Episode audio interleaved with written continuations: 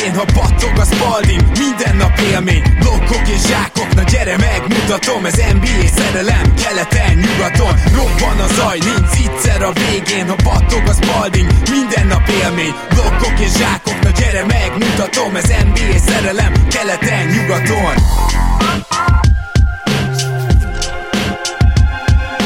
É, jó, szép jó napot kívánok mindenkinek, ez itt a Stars.hu keleten-nyugaton podcast, annak is az egyik évzáró adása, és hát ez nem akármilyen jubileum, még ha nem is dátumra pontosan, de gyakorlatilag egy évesek lettünk, úgyhogy ennek a szellemében köszöntelek téged, Zoli, szia! Szia Gábor, örülök, hogy itt lettek, nem is tudtam, hogy ilyen uh, jubileumhoz érkeztünk, ami ugye akkor igazi jubileum, bár ugye a századik adás is igazi volt. Hát igen, viszont ugye a leges-legelső adásunk az pontosan az volt, amire ma készülünk.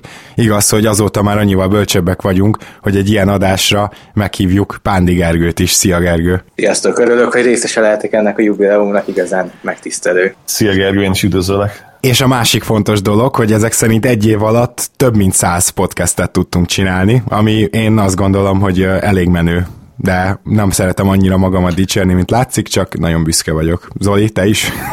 Abszolút, és akkor most be is dobom legendás matek képességeimet, ez azt jelenti, hogy 3,65 naponta csinálunk egy podcastet, ugye?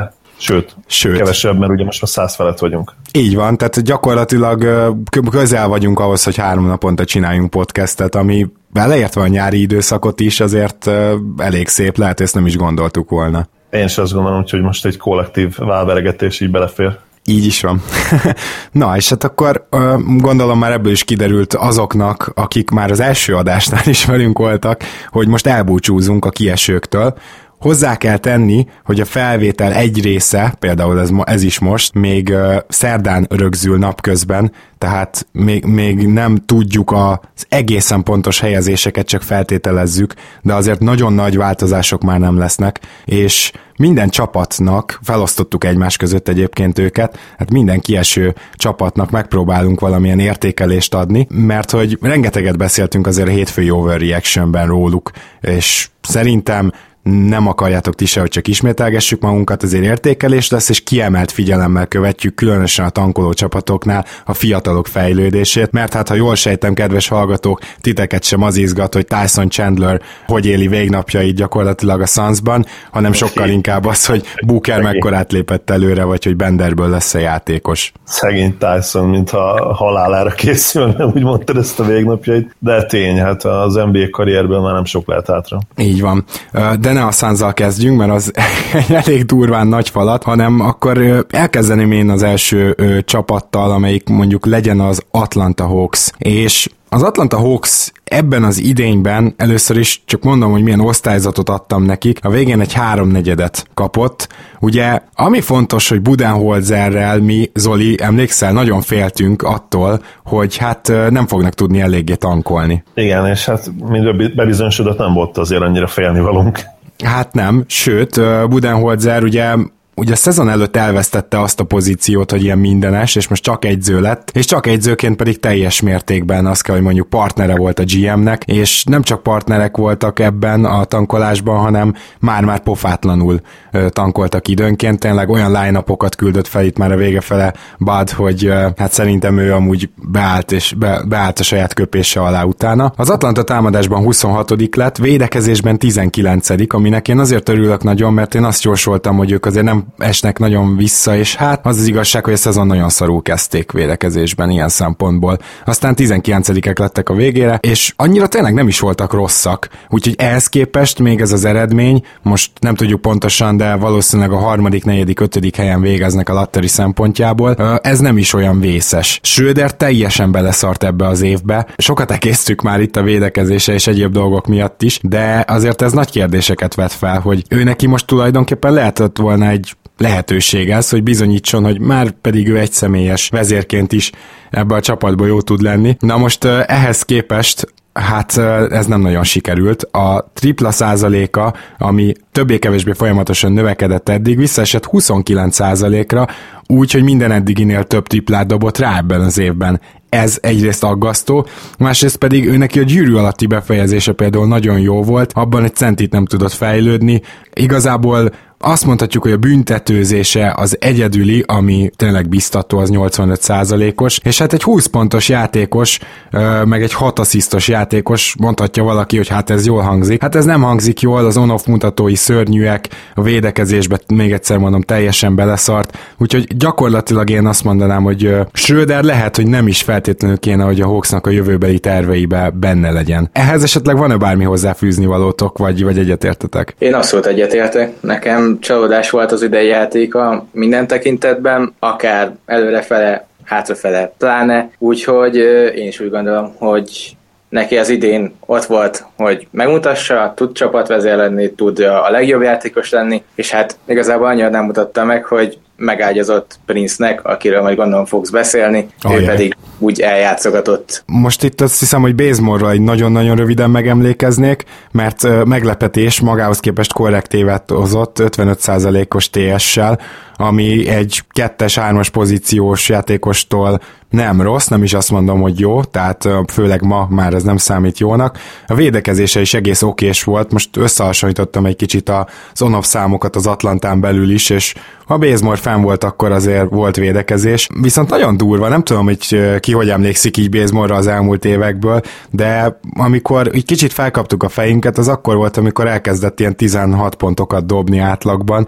Na most az a durva, hogy a, a zone-off ratingjei támadásban, és egyáltalán a különböző támadó advanstatokban, ő egészen szörnyű volt az elmúlt években, még akkor is, amikor azt hittük, hogy jó, és ez idén sem nagyon változott, tehát ő, ő még úgy sem volt idén kifejezetten hatékony, és kifejezetten pozitív támadásban, hogy majdnem 40%-kal dobta a triplát, ami nála kiválónak számít. Szóval ez is egy ilyen elgondolkoztató dolog, hogy Bazemore a szerződéséhez képest sem játszik elég jól, meg nem tudom, hogy ő egy csere embernél több lehet-e. Na de akiről, akiről szólt ez az egész Atlanta év, az két játékos, az egyik az újonc John Collins, a másik pedig Prince. Gyakorlatilag ezt a két embert viszont folyamatosan sikerült fejleszteni, és ezt úgy értsétek, hogy őket bizony addig játszatta Budenholzer, amíg bírta. És ha valami felhúzza az Atlanta osztályzatát ebben az évben, mert ugye a legjobb otcokat nem sikerült elérni, de még lehetnek harmadikok, tehát ez sem rossz, a tank sem sikerült rosszul, de ha valami igazán felhúzza, az Sculins és Prince, és az ő, hát hogy ők kaptak lehetőséget.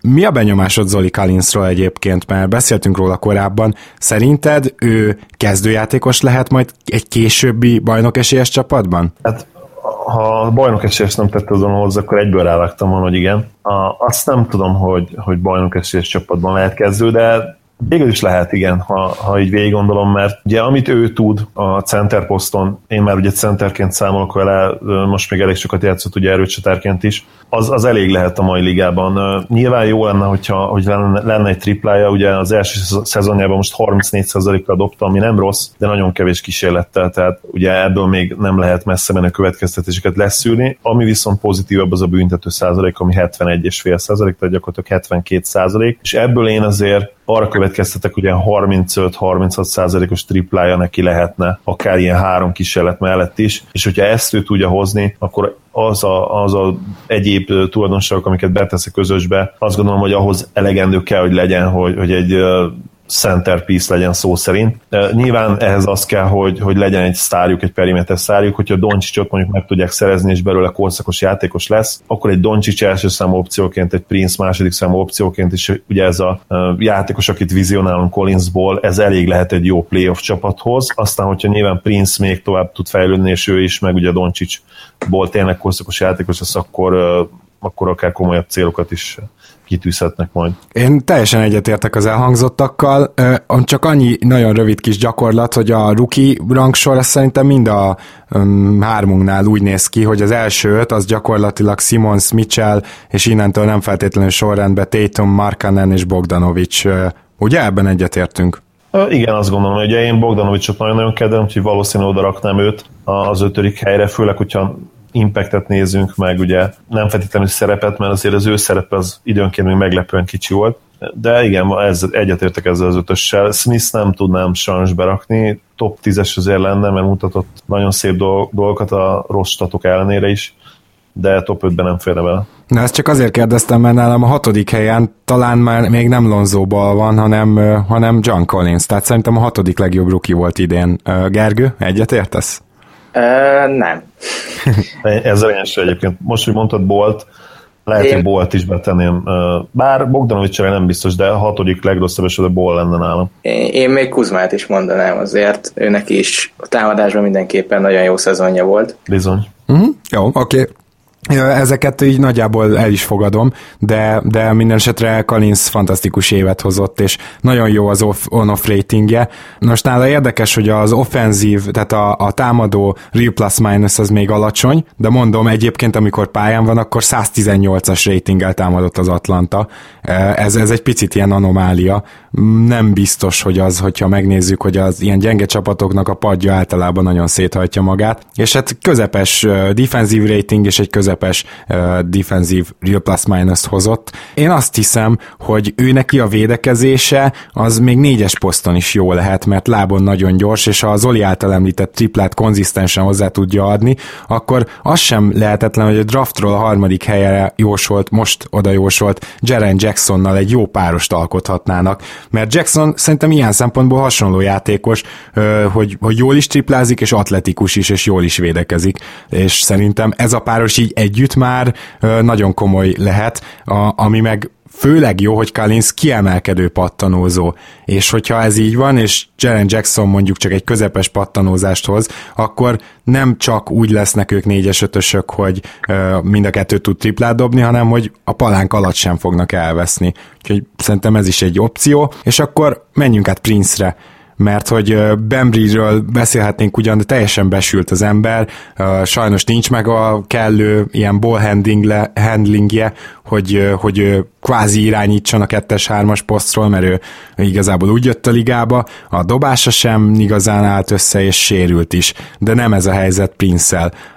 Prince kezében rengeteget volt a labda, és rengeteget volt pick and roll irányító is gyakorlatilag, tehát ő hívhatta a pick and rollokat, mondhatjuk, hogy Budenholzer a zöld lámpát ö, mutatta meg neki, és fiam, csináld, amit akarsz, és hát ezzel gyakorlatilag azt érte el, hogy szinte minden hónapban fejlődött, ö, valamint majdnem mindenben fejlődött ö, egyéni statisztikák terén is, és még per 36-ban nézve is voltak nagyon biztató dolgok. Elsősorban az, hogy ö, majdnem, hogy dupla annyi asszisztot ad ö, átlagban, tehát az assziszt százalékát nézve, vagy triplát dob, vagy zicserezik, tehát ilyen hiperhatékony játékos csináltak belőle, ezen szerintem Atlantában annyira nem is lepődünk meg, és még így is csak 55%-os a ts -e. én azt gondolom, hogy ez feje fog menni, kicsit jobb büntetőzéssel, nagyon gyatra középtávolia van, pedig 48% sarok triplából, tehát ez a kettő általában együtt szokott járni, hogy aki jó sarok triplázik, az jó középtávoli dobó.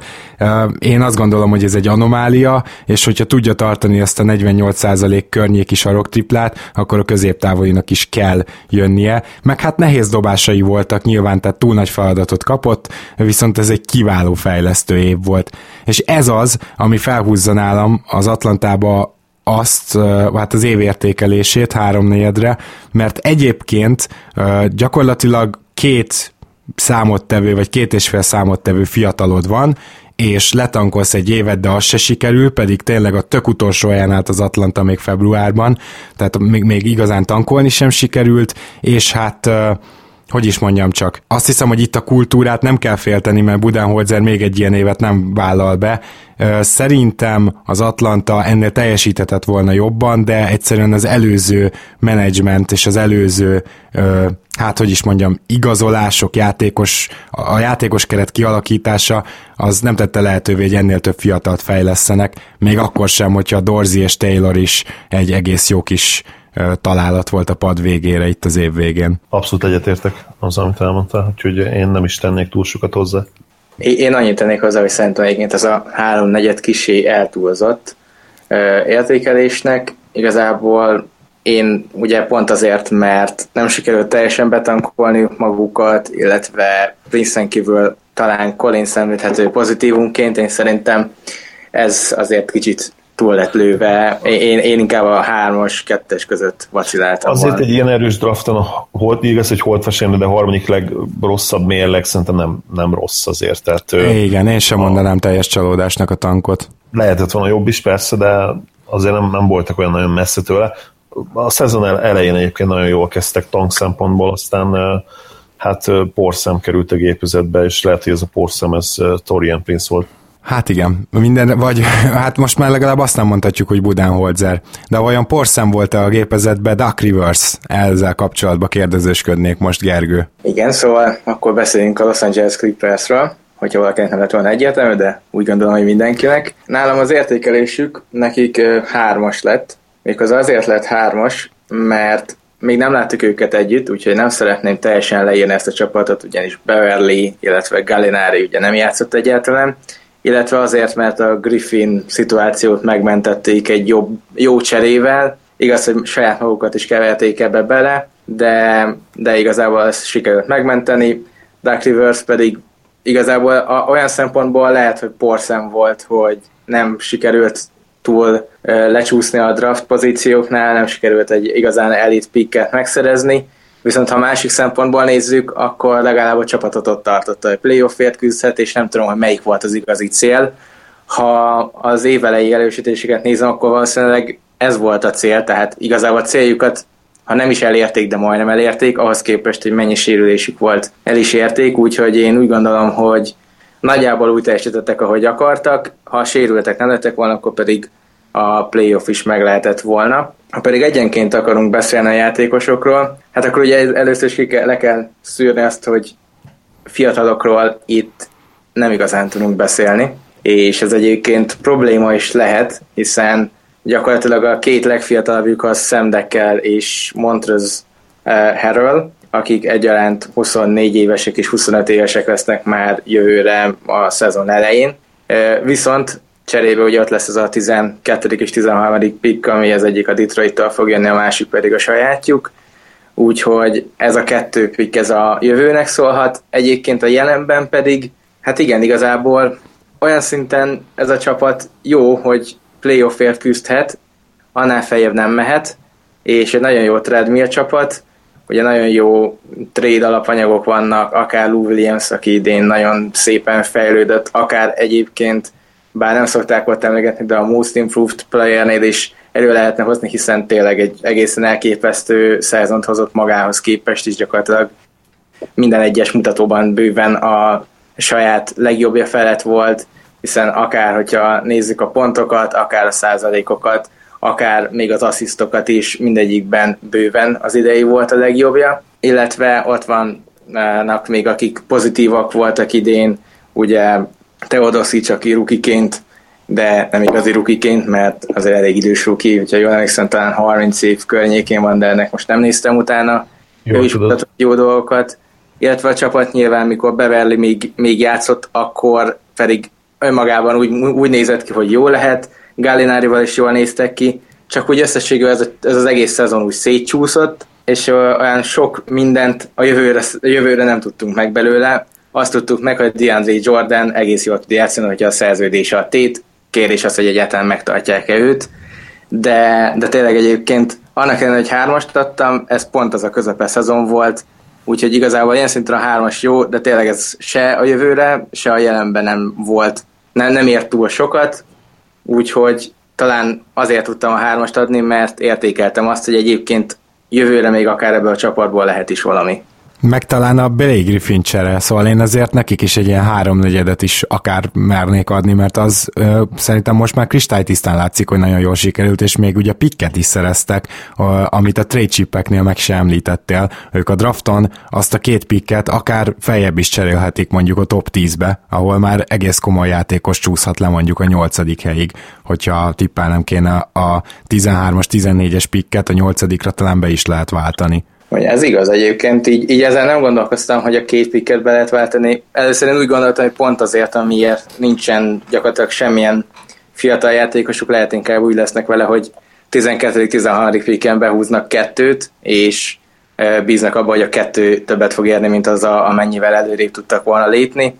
Nyilván ezt majd ők eldöntik. Én lehet, hogy így, így ezt tenném meg, mert én Zolival nem teljesen egyetértve úgy gondolom, hogy így a lottery végén is lehetnek még olyan játékosok, akik megérik, és hogyha kettőt is sikerül szerezni egy drafton, az lehet, hogy többet ér, mint egy e, például nyolcadik helyen szerzett játékos, aki nyilván nem lehet életbiztosítás, lehet, hogy nagyobb benne a lehetőség, nagyobb e, impactja lehet, de akár ugye az is lehet, hogy ez a két játékos együtt közösen felnőve gyakorlatilag e, többet fog eredményezni egy csapatnak. Én abszolút egyetértek abban, hogy lehet találni jó játékost, akár a második körben is lehet gyémántot találni, ugye a, a széndarabok között. Itt a probléma az, hogy lényegesen kisebb esélyed van rá matematikailag, de persze nem lehetetlen. Egy kérdésem van, ti nem próbálnátok meg az egyik lotteri pikkel elcserélni Gallót? És az ő pocsék lehet, hogy jövőre már akár Griffinihez hasonló szörnyű szerződését elpasszolni? Hát uh, itt csak annyit, hogy nagyon, nagyon nehéz lesz, mert ugye a draftnál még az idei év szabályai szerint és cap szituációi szerint cserélsz, és hogyha ez így van, az azt jelenti, hogy uh, Hát ez megbonyolítja minden esetre a helyzetet, mert a csapatok ilyenkorra már ugye általában feltöltik legalább minimumig még a keveset fizető csapatok is a, a saját kis capjüket, úgyhogy mm, ilyen nagy szerződés draftnál ritkán mozog éppen ezért, és elég bravúros csere kellene alapból, és még ehhez jön hozzá az, hogy kinek kellene Galinári szerződésének következő két vagy három éve. Hát, nehéz. Lehet, hogy ahhoz sokkal jobb draft pick kellene még a 12-nél is. Igen, én is úgy érzem, hogy Galinári idén ezt a szerződését ezzel a folyamatos sérülésekkel igazából nincs, aki átvenni egy 13 12 azt hiszem ez, a, ez lesz a Detroit pickje. 12. pickkel szerintem ezt nem veszi át senki. Ugye őszinte legyek, most nem nagyon tudom, hogy hogy állnak cap ügyileg a csapatok. Szerintem nem is nagyon van olyan, aki ezt így önmagába át tudja venni, mert ugye a Kings volt nagyon nagy cap space de ők is vettek át nagy szerződéseket a trade deadline-kor, úgyhogy én úgy gondolom, hogy nekik sincsen jelenleg cap space erre. Hát Viszont... igen, aki, akinek meg lenne, bocsánat, az biztos, hogy nem fogja őt átvenni. Igen. igen. Amit én akartam kérdezni, mert ezzel kapcsolatban én sok ellenérvet és élvet szoktam látni, hogy ha már Clippers Marjanovicsot ti játszhatnátok többet, megpróbálnátok benne többet, több, többet, több játékidőt adni neki, mert egyrészt ugye mindig mondják, hogy nem, nem elég mozgékony, stb. Másrészt viszont ennek ellenére, amikor pályán van, akkor nagyon jó, és most nem tudom, hogy, hogy nem lehetne, ne, nem kellene megpróbálni, hogy mégiscsak többet legyen a pályán. Én igen, én megpróbálom, megmondom őszintén, tehát uh, én értem, hogy miért nem kap uh, több játékidőt, de a, az advanced statjai egyszerűen annyira, annyira jók, és annyira konzisztensen jók már évek óta, hogy egyszerűen, ha edzőként gondolkodnék, és ugye követném ezeket a statokat, muszáj lenne látnom azt, hogy ez, hogy ez valóban transzlálódhat-e nagyobb játékidővel is, elnézést a szóért. De egészen hihetetlen net ratingeket hoz. Ugye tavaly is 6,2 volt, ha jól emlékszem, hogy 6 fölött volt pont az ő statét, sokat nézegettem. Idén meg a Clippersben valami egészen döbbenetes 15, valamennyi, 15,6. Igen, most begépeltem gyorsan az NBA.com-ra, 15,6 idén net ratingje, ami egészen brutális.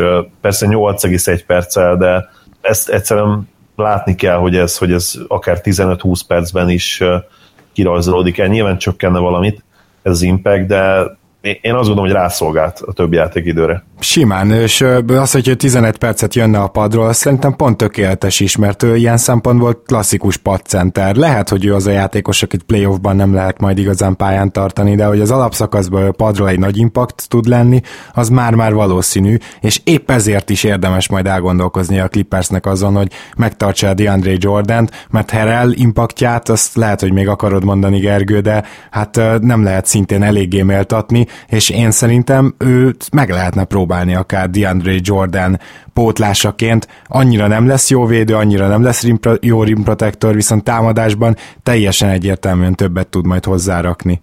És azért is érdekes ez a Mariano is dolog egyébként, mert ő egy high usage játékos, tehát tavaly is 28,4, idén is 25,6, de amikor pályán van, használják is, és elképesztő jó eredményeket kapsz ebből. Úgyhogy valahol értetetlen mostani ére ide vagy oda, hogy miért nem próbálják meg hosszabb időre. Ráadásul ugye emlékeztek rá, hogy voltak időnként sérülés miatt olyan meccsei, amikor kénytelen, kénytelenek voltak 25-30 percet játszatni, és mindannyiszor monster statokat hozott, tehát volt azt hiszem ilyen 20-18-as meccse is, meg talán még 20 pont felett is, és mindig hatékony volt, szóval ez is azt mondatja számomra, hogy, hogy meg kéne próbálni. Igen, és egyébként Herverre visszatérve, amit mondott Gábor, igen, ő egyébként az egyedüli, aki fiatalnak mondható, és tényleg jó szezont hozott. Centernek én nem próbálnám meg, mert azért ahhoz nagyon kicsi a 203 centiével,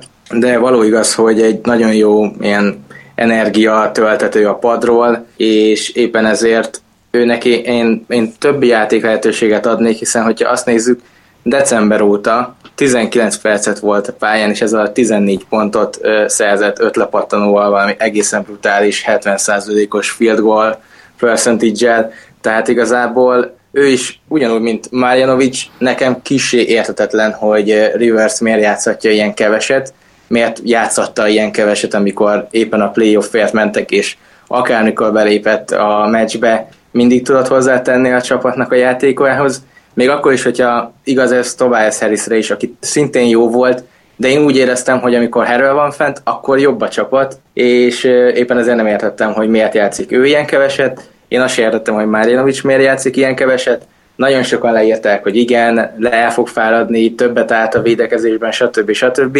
De ez nem látszott a pályán, és éppen ezért én azt éreztem mindig, hogy igen, elméletben ilyen, de gyakorlatban meg nem ez, nem ez történik, és lehet, hogy inkább el kellene hinni, amit látunk, és nem pedig túl gondolkodni ezt a dolgot. Annyit hatték hozzá, hogy Herel abszolút játszott szerintem centerbe, ugye eleve idén is centerként játszik főleg, tavaly is centerbe játszott, és amit elfelejtesz, hogy van egy Monster wingspanje, 7,4 7 láb, 4 incs és 25 valami, ami az incs után jön, nem tudom mi, mi jön utána, ami ugye 224 centi, abszolút elit, úgyhogy, úgyhogy mindenképp a mai ligában ő, ő simán tud centert játszani.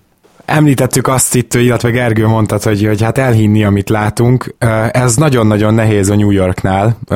Zoli, mit gondolsz te erről? Te elhitted-e nekik az évelejét, vagy az év végét, vagy egyiket sem? Hogy voltál ezzel? Amíg képi játszott, illetve ahogy elkezdte a szezont, én, én abszolút elhittem nekik mindent, mert egyszerűen tényleg olyan szinten játszott lett, hogy, hogy mindent el lehetett nekik inni. Aztán sajnos már jóval a sérülés előtt ez, ez a szint, ami nő volt, az, az visszaesett nem, nem csak egy, de valószínűleg két fokozattal. És így összességében más faktorokat is belekalkulálva, én ők nekik kettes osztályzatot adtam a szezonra, megindoklom, hogy miért. Az egyik probléma az az volt, hogy már eleve a szezon előtt én nem értettem egyet azzal, a, amit ők ugye csináltak, tehát ahogy mondani szoktuk, az elhíresült mondásunk, hogy két seggel akartak egy lovat megülni, ez rájuk abszolút igaz volt.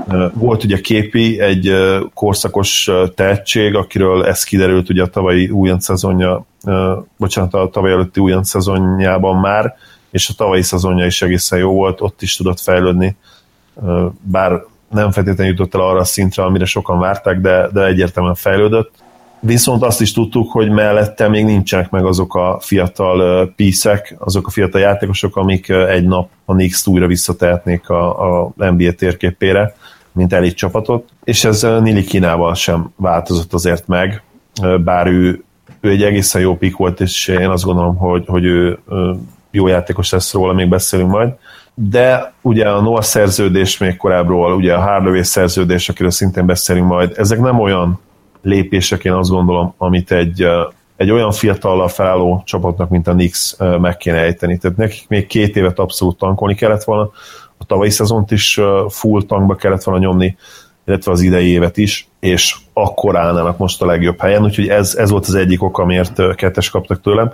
A másik pedig az, hogy hát képít gyakorlatilag földbe döngölték addig addig hajtották, amíg megsérült, nem lett volna szabad szerintem ekkora terhet rárakni. Nyilván utólag okos az ember, de a sérülése azért nagy rész szerintem ennek összető, plusz vannak olyan, amiről ugye beszéltünk szintén már, vannak ilyen kicsit aggasztó fizikai dolgoknál, hogy, hogy a lábtartással, illetve a térde is sokszor mennek befelé még sima uh, jumpernél is. Egyébként, ami a Knicks-et illeti, ugye tavalyi szezonban uh, 28-53-mal végeztek, 11. hely uh, helyen keleten, mínusz 3,8-as net ratingjük volt, 24-ek voltak egy 104.0-ás offenzív ratinggel, és 25-ek egy 108.6-os defensív ratinggel.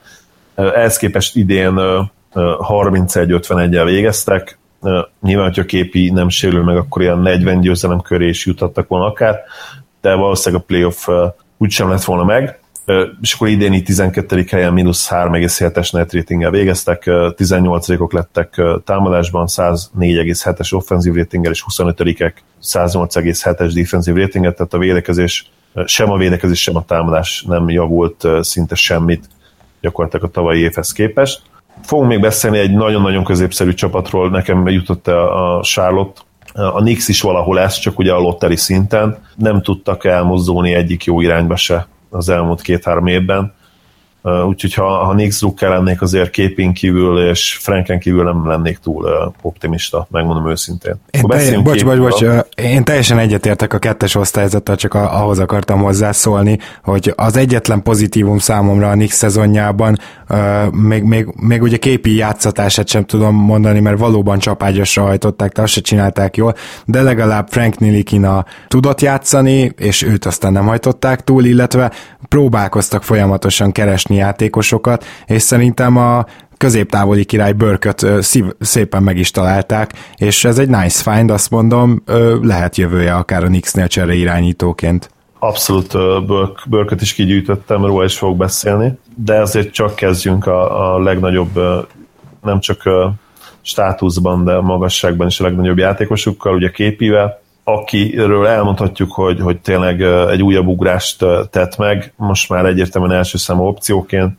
tavaly ugye még Anthony mellett ez nem volt igaz, ott inkább ilyen 1 per B, de talán még inkább második számú opció volt. Ha megnézzük a mezőny százalékban visszaesett kicsit, de ugye a TS az, az jobb lett, többször tudott odaérni a vonalra, illetve a triplája nagyon-nagyon sokat javult, 39,5, tehát gyakorlatilag 40%-kal dobta, 4,8 kísérlet, sokkal többször oda tudott állni vonalra, és ott 80%-kal dobott. Ugye ezek mind felhúzták a, a true shooting százalékát, mert ugye egyébként ugye az effektív field goal százaléka nem volt olyan jó, mint tavaly. Ahol még többet lépett előre, az, az védekezés, az védekezés volt a palánk alatti tevékenység, az mondhatni elit volt idén, csatlakozott a, a legjobb gyűrűt védő centerekhez, és százalékosan például messze az övé idén a, a legjobb mérleg. Ugye a, tehát a gyűrű közeli befejezéseket ellene követték el a legrosszabb százalékkal magasan az NBA-ben. Hozzáteszem, hogy ez csak a védekezés egy szelete, máshol azért van még bőven fejlődésre lehetőség, de képi azt gondolom, hogy egyértelmű Hall of Fame prospect, és remélhetőleg ez a térsérülés arra ösztönzi majd, hogy kicsit javítson a mozgásán, és ezeket a rossz szokásokat elhagyva még jobb atlétával váljon. Ugye egy ACL ma nem feltétlenül kell, hogy karriert visszavető sérülés legyen, amennyiben csak egyszer történik meg. A következő játékos, akiről beszélnék, az ugye Frank Nilikina.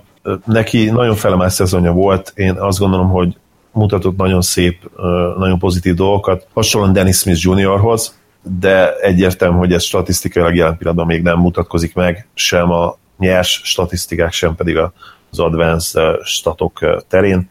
Védekezésben neki nagyon nagy jövője lehet, egyes, kettes poszt ellen használható, nem csak sok labdát fog szerezni, de csapatvédekezésben is meg fogja állni a helyét, én azt gondolom és a dobó mozdulata van annyira szép, és a büntetője van annyira konzisztens, hogy őt legalább egy közepes, de inkább közepesnél jobb dobóként vizionáljuk, ami elég lehet majd egy ilyen, ilyen borderline all-star szinthez, én azt gondolom, de, de nyilván nagyon fiatal még, és nagyon nyers, úgyhogy ez még a jövő zenéje.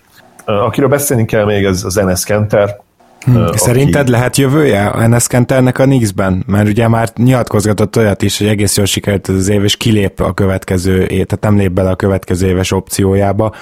Kérdés, hogy akkor a Knicks vagy valaki más ad el neki szerződést. A szurkolók nagyon szeretik, hogyha nem kéri le a csillagókat az égről, én azt gondolom, hogy vissza fogják vinni őt, de évi 14-15 milliónál azért én nem fizetnék többet. Annyit lehet, hogy fizetnék, mert egyrészt még mindig nagyon fiatal, ha jól tudom, most töltötte be 25-öt nemrég, és idén azért fejlődött a védekezésben is, azt kell, hogy mondjam. Úgyhogy nem reménytelen támadásra pedig a liga egyik legdominánsabb lópószt játékosa. Ha bedobod neki a labdát, az gyakorlatilag automatikus két pont. És bár ez a mai NBA-ben nem feltétlenül a legértékesebb tulajdonság, azért még mindig szükség van rá időről időre, és egy harmadik, negyedik számú opcióként ő azért nagyon jó tudna lenni egy, egy ennél lényegesen jobb csapatba. Itt nyilván a fit a, a kérdés, hogy képi mellé ő mennyire jó fit, én azt gondolom, hogy nem olyan nagyon rossz fit, mert ugye képi tudja csinálni védekezésben azt, ami egyébként is az ő fő erőssége, a gyűrű levédése. Más kérdés persze, hogy kettőnél lehetne jobb besegítő védőt találni, de támadásban egyébként elképesztően domináns volt idén a török, per 36-ra 20-15-ös átlaggal végzett, és földön túli hatékonysággal gyakorlatilag 33, bocsánat, 63 os ts a 33 os TS az nem lett volna annyira erős. Igen. Úgyhogy én pozitív vagyok vele kapcsolatban. Nyilván tudni kell azt, hogy nekik még a, a limitációi, és azok azért elég komoly limitációk. Mudiájról beszéljünk egy kicsit, de inkább ilyen lábjegyzetként. Na igen, mert egy kicsit már leszíttuk, vagy összeszíttuk. Igen, le, lehet, hogy, lehet, hogy lábtörlőként, akkor nem lábjegyzetként. Az igazság, hogy ez alatt a 22 meccs alatt, amit a Knicks eltöltött, nagyon nem sikerült bizonyítania. Pocsékú dobott a mezőnyből 36,8%-kal ami a mezőny százalékot illeti, és hát 19,6%-os triplával. Emellett az, az assist, labda, assist turnover ratio-ja, ugye az assist labda eladás aránya, az is eléggé hát borzasztó volt. Emellett nem is túl a védő, hiába atletikus nem tudja használni se a védő, se a, se a támadó oldalon ezt a, ezeket a fizikai adottságokat, úgyhogy én azt gondolom, hogy, hogy neki nem sikerült annyit bizonyítani, hogy kapjon még egy esélyt a, a nix a nyáron. Egyáltalán valakitől fog kapni? Hát nem, nem gondolom. Engem is meglepne ezen a ponton. Én, én is azt gondolom, hogy neki véget fog érni az NBA karrierje ezen a nyáron. Semmi értelmét nem látom még harmadik számú irányítónak sem, ha csak nem sajnálja meg úgy egy csapat, mint Michael Carter Williams sajnálta meg a Hornets, tehát uh, erre sem látok sok esélyt. Még Egyetlen egy dologra a nix kapcsolatban uh, szeretnék megemlékezni, de lehet Zoli, hogy te is készültél vele, de nem is a statisztikák miatt, csak hogy Lance thomas én nagyon vártam, hogy most az elmúlt két évben, hogy na majd most lehetőséghez jut, több lehetőséghez megmutatja, olyan jó kis védő, és amikor olyanja van, beveri a triplát is, és ő szerintem klasszikusan az a játékos, aki egy bajnok csapatnak a padjáról jönne ilyen energy védekező uh, valakiként, akkor mindenki azt mondaná, hogy ó, hát ez milyen jó kis játékos, miközben a Nix padjáról csinálod ugyanezt, akkor nem is tudja, tudják, hogy a ligában vagy. Abszolút egyetértek Thomas kapcsolatban. Én nagyon sok Nix meccset néztem, ugye a képű miatt, sérülése után sokkal kevesebbet. Amikor Thomas pályán van, akkor mindig az az érzés az embernek, hogy, hogy ő hozzátesz a, a győzelemhez, amikor éppen a Nix meccset tud nyerni és amikor meg kikapnak, akkor nem, nincs az az érzésed, hogy, hogy miatta ment el a meccs. Ahogy mondtad, a triplát is egészen kívánóan dobja, alacsony kísérletekkel, de gyakorlatilag most már évek óta 40% felett stabilan, és a per 30 száma is egészen jók. Nyilván vannak nagy hiányosságai, mint például a lepattanózás, de, de tényleg jó kiegészítő ember. Úgy néz ki, hogy, hogy soha nem fogja ő megkapni a, a nagyobb szerepet, most már 29 éves, ha eddig nem történt meg, akkor, akkor valószínűleg ezután se fog. Viszont ezzel együtt azt is gondolom, hogy, hogy neki azért bőven lesz csapata mindig az elkövetkezendő három-négy évben, mert tényleg olyan dolgokat tud csinálni, amire a mai NBA-ben azért szükség van, és ez nyilván a hustle játék elsősorban, és a, és a tripla bedobása. Nekem az Iker testvére Kyle O'Quinn. Gyakorlatilag én ugyanezt tudnám róla is elmondani. Hogy igen, egyébként azt... O'Quinnről is el lehet mondani ezt, igen. Igen, és és ennyi. Én nagyon kedvelem Okini játékát, ugye a Fizimiska is ilyen tipikus ilyen, ilyen guru feje van, de ez a guru alatt ezt a nagy bölcs, aki az élet minden kérdésébe tud választ adni, nekem ez jut róla eszembe. És mint hogyha ilyen, lehet, hogy egyébként egyáltalán nincsen ilyen maui származása, de Fizimiska, Fizimiska erre emlékeztet, valószínűleg ő abszolút afroamerikai, de ilyen, ilyen tényleg ilyen kedves mackó, és uh, Mockó az inkább ilyen uh, grizzly medve, aki csúcshórában van, nem pedig ez a eltanyult uh, medve. Na igen. Na, nagyon szimpatikus ő, és ő is egyébként iszonyú jó lenne egy Warriorsban, akár Thomas mellett, tehát uh, tényleg vannak ilyen típusú játékosok, akik sajnos nem kapják meg a, a lehetőséget, pedig uh, sokkal jobb csapatokban is lehetnének hasznosak. Aki viszont szerintem nem lehetne jobb csapatban sem hasznosabb, az ugye Tim Hardaway Jr., akit mi a szezon előtt nagyon sokat egésztünk, és bár ennél azért jobb szezon tudott lehozni, ezzel is inkább azt érte el, hogy hogy most már nem merülhet fel a neve, mint a liga legrosszabb szerződése, ami, amit a szezon előtt John nélkül odaadtunk neki Gáborral, én úgy emlékszem és gondolom Gergő, neked is hasonló véleményed volt, vagy félelmeid inkább. Volt a szezonnak egy olyan szakasz, ahol a Pocsikú kezdett, ezt hozzá kell tenni, tehát nem meccseken keresztül nem tudta gyakorlatilag bedobni a labdát a gyűrűbe. Aztán volt jó pár nagyon erős hónapja, és hát értelemszerűen képi kiesése után már nem tudta azt a hatékonyságot hozni, mint azokban a hónapokban. Volt azt hiszem két-három olyan hónap is, amikor ilyen 18 19 pont körül átlagolt 57-58 os TS-sel, az egészen erős volt, a szezon átlagai végül azért elmaradtak ettől, 17,5 pont, 42%-kal a mezőnyből, 31%-kal a triplából, ott mindenképp erősödnie kell majd, de hát hozzáteszem, hogy rengeteget vállalt, 7,2 kísérletet. Neki, mint nem egy natural shooter, ez már azért nagyon sok, és azt gondolom, hogy 5 körül, 5 környéken kéne megmaradnia. Advanced nem annyira szörnyek egyébként, 53%-os TS szezonra, ezekben a hónapokban mondom, ennél lényegesen jobb volt. Picit előrébb lépett státuszban, ahhoz képest, amit vártunk tőle a szezon elején, de hát azért messze van még az, hogy, hogy jó szerződésként emlegessük. És hát, bocs, még... bocs, szerintem megfogalmazhatjuk úgy is, hogy ő az alapján, amit idén láttunk tőle, egy hatodik ember gyakorlatilag, az Igen, lesz a szerepköre. Az a legitálsa pozíció neki valóban egy jobb csapatban, és ott ugye cserék ellen lehet, hogy még jobbak lennének a statjai. Rombék, bocsánat, mond, mond Gergő. Szóval szerintem ilyen Lou Williams tökéletes lehetne neki egy olyan szerep. Igen, Igen hát csak ugye shooterként messze nem lesz olyan soha. De egyébként abszolút egyetértek. Akkor még Ron Bakerről mondanék egy szó, de tényleg, vagy, vagy mondjuk ötöt, vagy öt mondatot róla többet nem érdemel. Én nagyon szeretem az ő játékát, és ő tipikusan az, akiről azt gondolod, hogy, hogy intelligens kosaras, és amikor pályán van jó dolgokat csinál, de ha ránézel a statokra, ebből tényleg semmi nem látszik és ő nála azt hiszem előjön az, hogy tényleg hiába valaki jó kosaras, és ő például nagyon jó kosaras lenne Európában, de a fizikai limitáció miatt egyszerűen lehet, hogy az NBA karrier az nem is fog neki hosszú távon összejönni. Különösen most, hogy Börköt megtalálta a New York, nem? Tehát, hogy most Igen. aztán már miért Igen. lenne ő a csereirányító, hogyha ott van Börk? Pontosan így van. Igen, és akkor Börkről ugye még beszéljünk mindenképp. Egészen hihetetlen, amit ő produkált. Ugye nála az NBA karrier is abszolút kérdőjeles volt elmúlt években.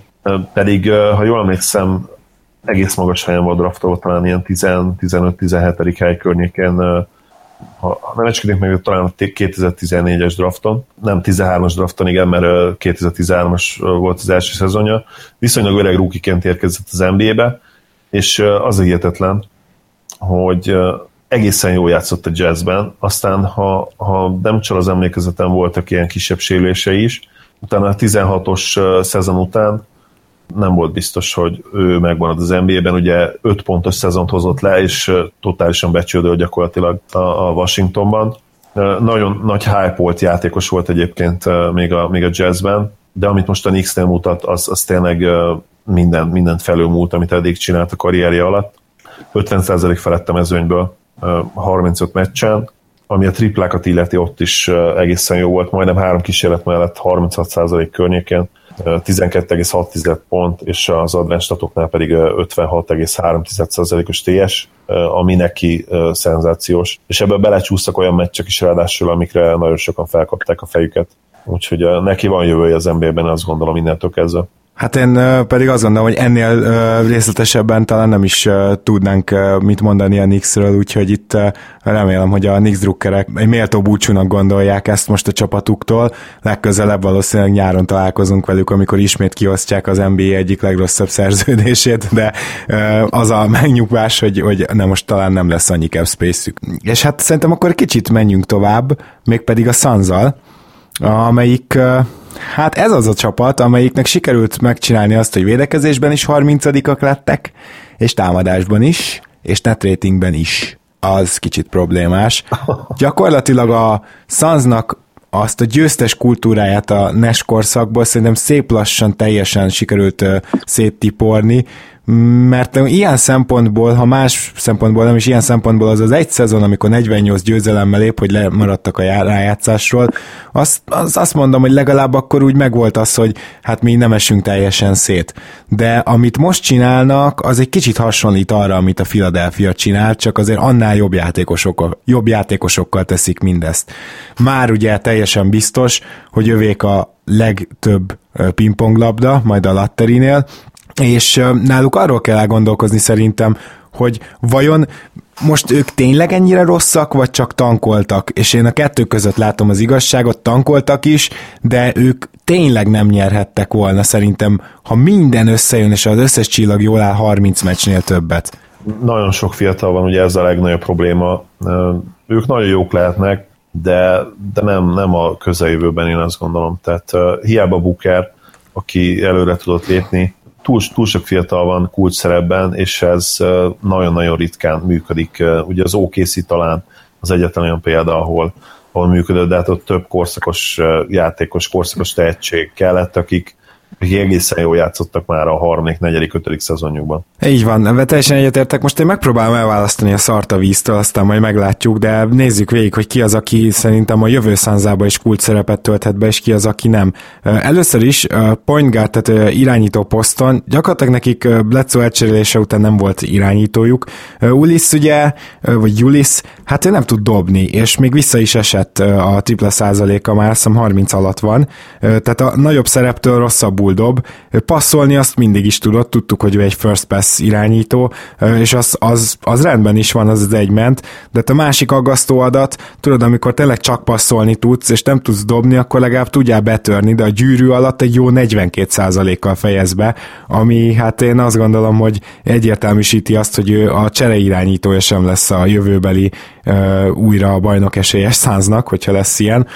És hát Payton pedig, amikor idejött, az nagyon érdekes volt, mert volt egy-két ilyen tripla-duplás meccse, amúgy egyébként nem, tehát a dobó százalékai visszaestek végül a Sunsban, az on-off százalékai is szarok, a védekezés nagyon rossz, mikor pályán van, annak ellenére, hogy sokszor beszéltük azt is, hogy ő túlértéket védő, de ennyire viszont nem rossz, de hát a Sunsban mindenkinek tragikusak a védekező számai, úgyhogy itt a kultúrát is nagyon hiányolom, már csak azért is, mert gyakorlatilag az egyző őt is elküldték három meccs után, és én azt gondolom, hogy újabb egyzőcsere jön majd, tehát az interim coachnak is majd mennie kell Triánónak, tehát igazán kultúrát se tudtak ebbe az évbe építeni, Viszont a tank ugye tökéletesen sikerült, úgyhogy az annyira jól sikerült, plusz az összes fiataljukat annyira sokat tudták játszani, hogy még ennek ellenére is egy négyest megadtam nekik. Most mielőtt végigmegyünk a fiatalokon, ezzel mennyire értetek egyet?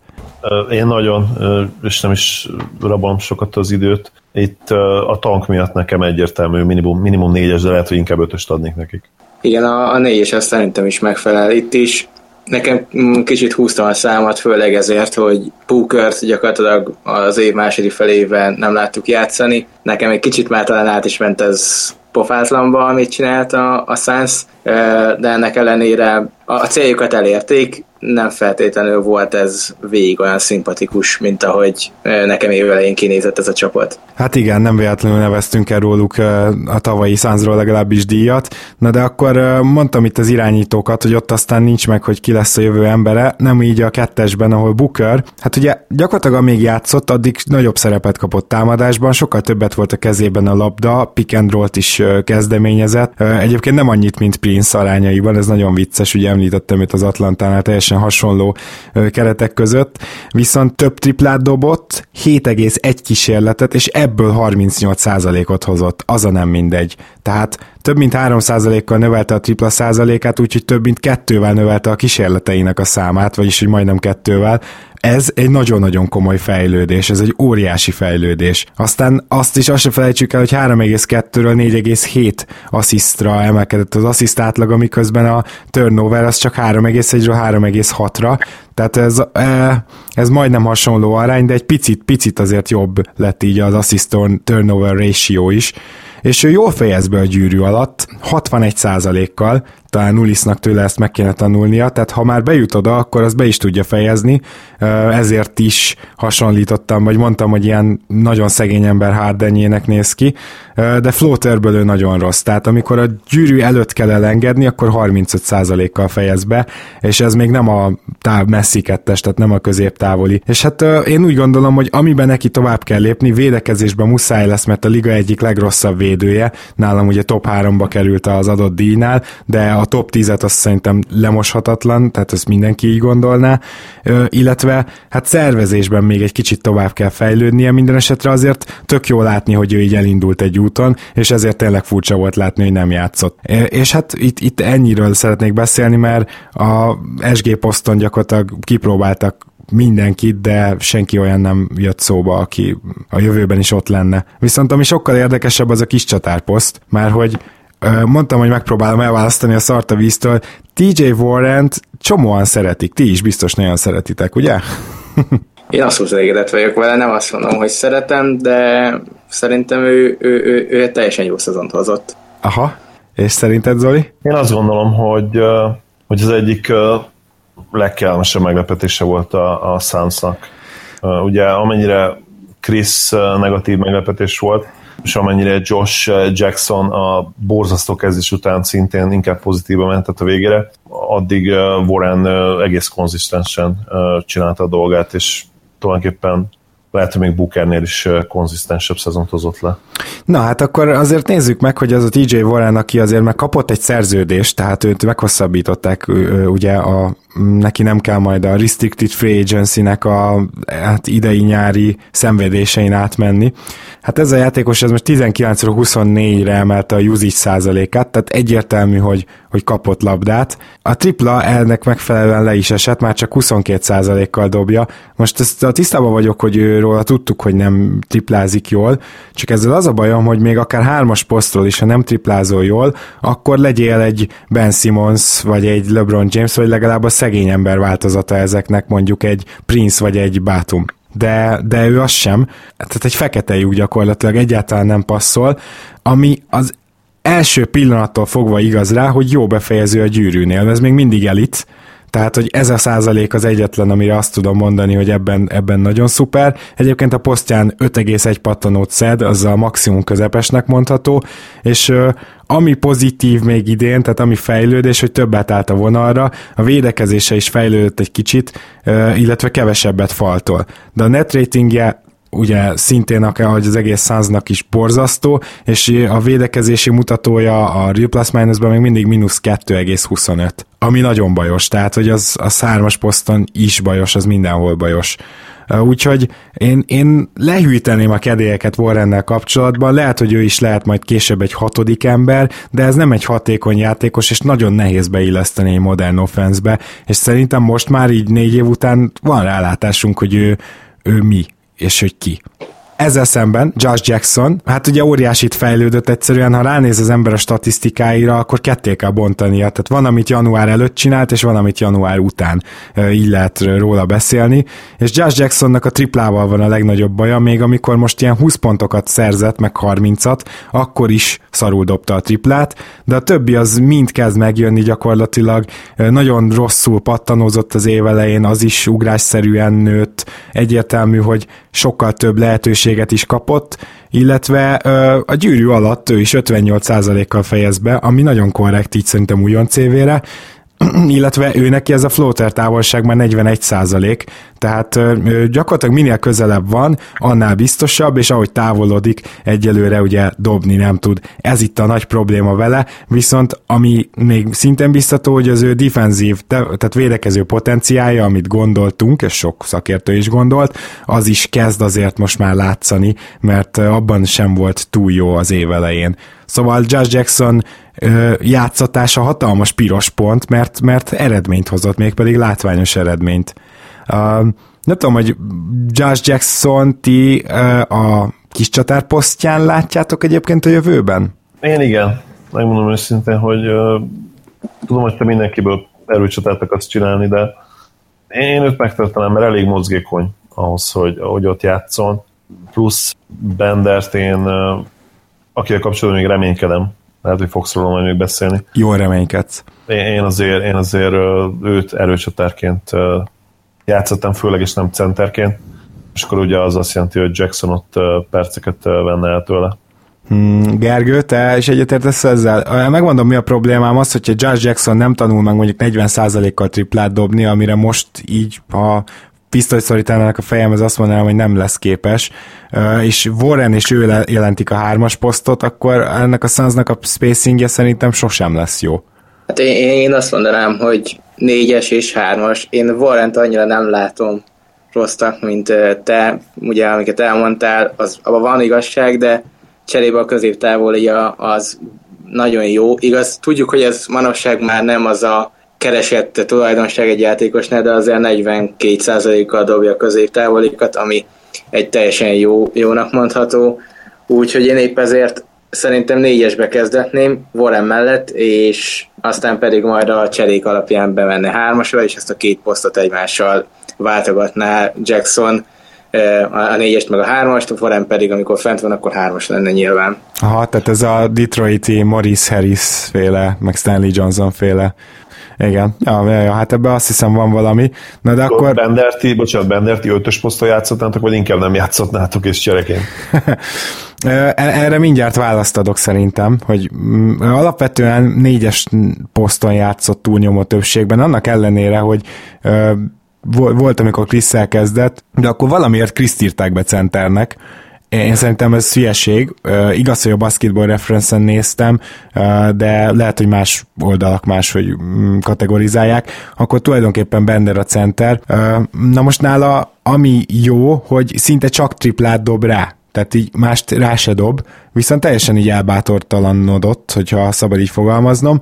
A tripla százaléka fejlődött, a büntető százaléka fejlődött, és ebből azt hinnéd, hogy itt valami komoly TS következik, de nem, mert hogy 52%-os TS-sel hozta le ezt a szezont.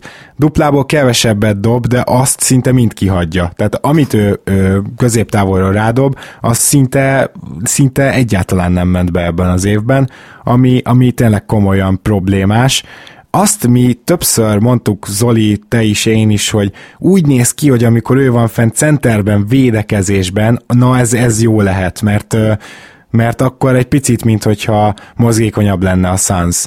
A számok nem ezt mutatják, a számok szerint védekezésben is szörnyű, csak itt megint van egy olyan probléma, hogy hát ebben a Sunsban lehet, hogy egy jó védő sem tudná megmutatni, hogy ő tényleg az, mint ahogy Jared Dudley sem tudja évek óta, még amikor pályán van, akkor se.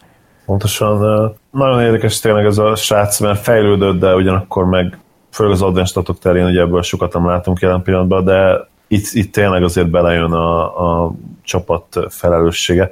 Plusz meg tényleg a tavalyi egészen elborzasztó újon szezonjához képest tényleg sokat fejlődött, annak ellenére is, hogy a mostani statjai is végül is pocsékok vagy rosszak, de tavalyhoz képest hatalmas fejlődés.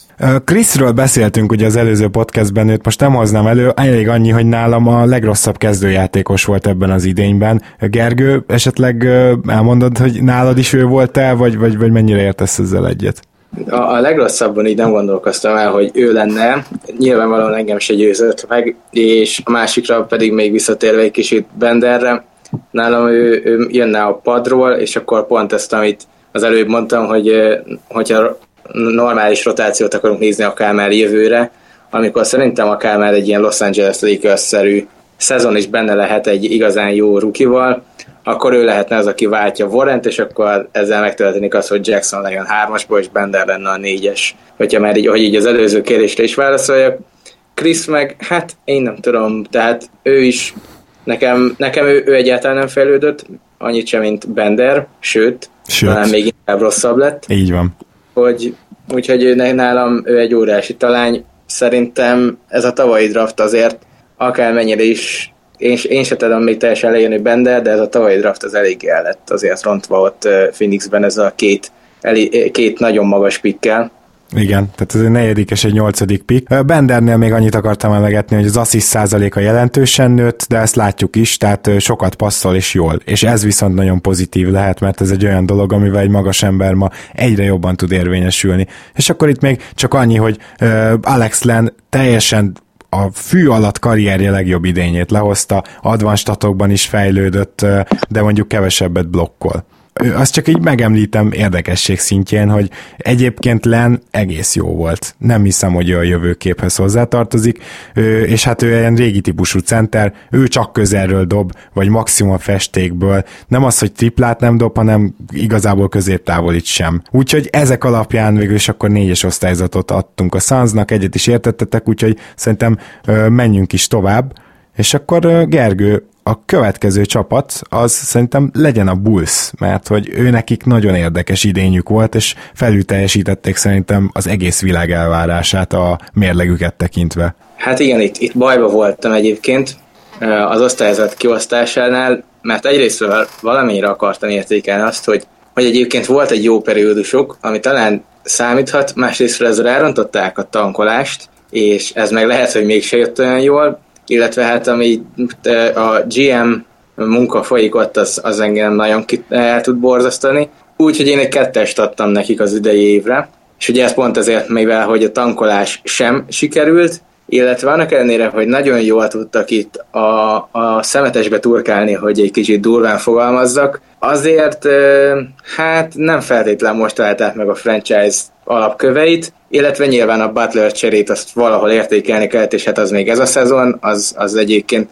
annak ellenére, hogy a fiatalok nem voltak olyan rosszak, mint vártuk, ennek ellenére azért Butlerért ez még mindig egy vicc kategória, amit kaptak. A Mirotic csere pedig megint az is csak olyan, hogy mikor Miroticot elcserélték, akkor a legjobb hatodik ember volt körülbelül, ott volt a legtöbbet fejlődött játékosok közül, között, és ezért fognak kapni egy 23.-24. pikket, ami megint csak olyan, hogy, hogy akkor már inkább szerintem lehet, hogy jobban jártak volna, hogyha hagyják, hogy lejárjon év végén, és nem kellett volna egy másik szerződést benyelni. Szóval én a, én a GM munkával nagyon nem vagyok megelégedve, és akkor most rátérve pedig a játékosokra, Egyrészt azt én, én nem szeretnék ilyen Grantel vagy Valentine-nal foglalkozni, akik nagyon jó kiegészítők lehetnek, de ugye ők már 25-26 évesek, nem lesznek ők igazán meghatározók ebbe a bullsban sem. Úgyhogy én négy játékossal szeretnék konkrétabban foglalkozni, azért is, hogy egy kicsit azért pörgessük a podcastet, nehogy megunják itt a kedves néző-hallgatóink, a, a, amiről beszélünk. Ők pedig Dan, Portis, Levin és Márkánem. Úgyhogy először kezdeném Dannal, aki ugyebár 24 éves, de azért egy tavalyi ötödik pikről beszélünk, és mégiscsak másodéves. Ővel a kapcsolatban egyébként én pozitív vagyok olyan szempontból, hogy a tavalyihoz képest, bár nem volt nehéz, de azért jóval jobb volt. Amikor játszott, akkor dobása az még nem volt, viszont játékszervezőnek és védekező irányítónak szerintem már most is ott volt a, a védeke, védekezésnél főleg a, a legjobbak között irányító posztom. Nyilván játékszervezésben még voltak vele problémák, de azért egészen korrekt számokat hozott, és, és vele a csapat azért so, sokkal jobb volt, mint nélküle. Amikor ő játszott igazán jól, akkor volt ez a 15-8-as futás is, ami gyakorlatilag tönkretette a, a, az idei tankolásukat. Aztán ugye, akiről még akartam beszélni, az Portis, aki idén nagyon sokat fejlődött, neki voltak nagyon-nagyon jó hónapjai, és igen, ilyen masszív dupla-duplákat is tudott hozni. Ugye 17 pontos hónapja volt a legjobb, ez azt hiszem márciusban volt, és akkor tényleg azt éreztem, hogy hm, lehet, hogy mégiscsak egy kicsit alábecsültem, annak ellenére hogy én egyébként nagyon szerettem, viszont, viszont egyébként az egész évet átnézve, hát én, én, én továbbra is azt mondom nála is, hogy ő is inkább ez a padról jövő játékos, főleg azért, mert mert védekezése az viszont nincsen neki sem. Ugye mínusz 2,25-ös a defensív plusz-minusz, ami 4-es, 5-ös poszton gyakorlatilag az értékelhetetlen kategória. Úgyhogy a fejlődés ellenére is én azt mondom, hogy, hogy ő se lesz ennek a franchise-nak az alapköve, és ugyanígy áttérve Levinre rá is azt tudom elmondani, hogy ő, ő, ő se lesz, és ővel a kapcsolatban én még abban sem biztos, hogy meg kellene tartani. Ez, erre majd kíváncsi vagyok a ti véleményetekre is, csak még gyorsan elmondom, hogy miért nem. Egyrészt azért nem, mert a védekezésre továbbra is egészen pocsik, gyakorlatilag tovább vitte a Timberwolves-os nagy trióból kiszakadva még annyit sem a védekezésén, mint mondjuk Towns, és hát amilyen hatékonysággal dobott sérülés ide, sérülés oda, 16 pontot dobott, 40% alatt volt mind a triplája, mind a mezői mutatója, asszisztjai továbbra is csak alig csak alig vannak, úgyhogy, úgyhogy én vele is úgy vagyok, hogy én sokkal többet vártam, én kedveltem is, viszont ezután a szezon után én, én szerintem nem tartanám meg a Bulls helyében, és ezzel kapcsolatban kíváncsi hogy ti mit mondanátok. Hát figyelj, mi ebben az egyben már kb. hamarabb lemondtunk róla, tehát hogy azt hiszem Zoli nevében is beszélek, azt mondhatom, hogy ezt már hamarabb, hamarabb is így gondoltuk, mint ahogy te eljutottál most idáig. Abszolút. Akkor jó, akkor ebben, is, akkor ebben értünk rendben. Én egy kicsit még bíztam benne, de nekem is ez az idei szezon, ez teljesen tönkretett az összes ilyen bizodalmamat beszélek még az idei év legnagyobb pozitívumáról, aki egyértelműen Márkánem, akinek annak ellenére, hogy volt egyébként egyetlen egy gyenge, az nagyon gyenge, februárja, ennek ellenére egész évben azon kívül nagyon masszívan hozta ezeket a 15-17 pontos meccseket, bőven 55 felett, itt, itt áprilisban például most rendben oké, csak nagyon kevés meccs volt, de akkor is 25 perc alatt hoz most 20 pontokat, 65%-os TSL, tehát ő támadásban, ő az egyedüli olyan ember, aki főleg a támadásban hozott játéka miatt, akire lehet számítani a jövőben is. Én szerintem ő kezdő négyesnek tökéletes lehet akár egy contender csapatban is, viszont első számú opciónak én ennek nem látnám. És még amit ki kell emelni vele kapcsolatban, hogy a gyenge, hogy a védekezése neki is igencsak gyenge Úgyhogy annak ellenére, hogy sokat mondták, hogy jobb, mint amit vártunk, évvégére egyre inkább esett vissza, úgyhogy neki is kell azon még a bőven. Hajlok arra, hogy egyetértsek veled abban, hogy sose lesz belőle igazi első szem opció. Sokkal jobb volt, mint Ujjans Dörk, de ugye tudjuk Dörköt, hogy ő egészen példátlan szintlépést követett el utána. Ezt azért nehéz vizionálni Markanentől, aki, ha jól tudom, idősebb játékosként is került be az NBA-be, hát plusz azért nincsen valószínűleg meg benne Dörk munkamorája, meglátjuk. Az biztos, hogy a legrosszabb esetőség, vagy a legrosszabb szenárió neki egy nagyon jó csapat a második számú opciója, én is ezt gondolom, és, és all kellene lenni azért minimum kétszer-háromszor. Persze, abban én is egyetértek, tehát azért a manapság a második opció is egy nagyon jó játékos, ugye mióta ezek a szuper csapatok megvannak, főleg, viszont én azt nem, ért, nem érzem, hogy ő benne az meg lenne, hogy akár egy bajnoki címre vezesse a csapatát egy maga, vagy mint első számú opció, úgy meg, vagy, vagyis mint első számú opció. Vagy mint legjobb játékos fogalmazunk, hogy igen, ebbe egyetértek. Viszont azt is feltegyük hozzá, hogy a mozgása, a mozgékonysága, az atletikus képessége, az biztató a védekezésére nézve, tehát ott szerintem jó alapanyagból dolgozhat, és akár négyesként is megállhatja a helyét, hogyha megjön hozzá a rutin is, úgyhogy ott, ott talán azért így szerintem pozitív fejleményeket várhatunk joggal. Igen, persze én mondtam is, hogy fejleszteni kell, csak szimplán azt akartam kiemelni, hogy ez egyelőre még, még nem az igazi. Ugye ez is látszott a defensív real plus minus tában, ami neki is talán valami mínusz kettő körül van, ezt most így pontosan nem írtam fel, és hát azért az magasoknál, magas játékosoknál nagyon gyenge, úgyhogy itt mind a kettőjüknél, mind Portisnál, mind Markánennél ezen a védekezésen kell javítani, mert ők valószínűleg egymást fogják váltani, legalábbis én úgy gondolom, hogy ők egymás cseréi lesznek ebben a bullsban, és hát valamelyiküknek legalább jól kellene védekeznie. Zoli, lehet, hogy valakinek jól kellett volna védekezni a Sacramento-ban, főleg egy ilyen egyző alatt, de ez nem nagyon sikerült, hogyha jól tudom. A Kingsnek, amikor gondolkodtam az, hogy milyen osztályzatot adjak nekik, akkor uh, problémá, problémákba ütköztem, mert, mert hát uh, nagyon felemás csapat az elmúlt két évben a Kings is, és itt a felemás alatt nyilván nem azt értem, hogy hol jók, hol nem jók, mert folyamatosan rosszak, hanem az a jövő a terv, ami meg kellene, hogy legyen, meg lehet, hogy meg is van, hát az azért nem problémáktól mentes. De ha már említetted a védekezést, akkor igen, kezdjük ezzel.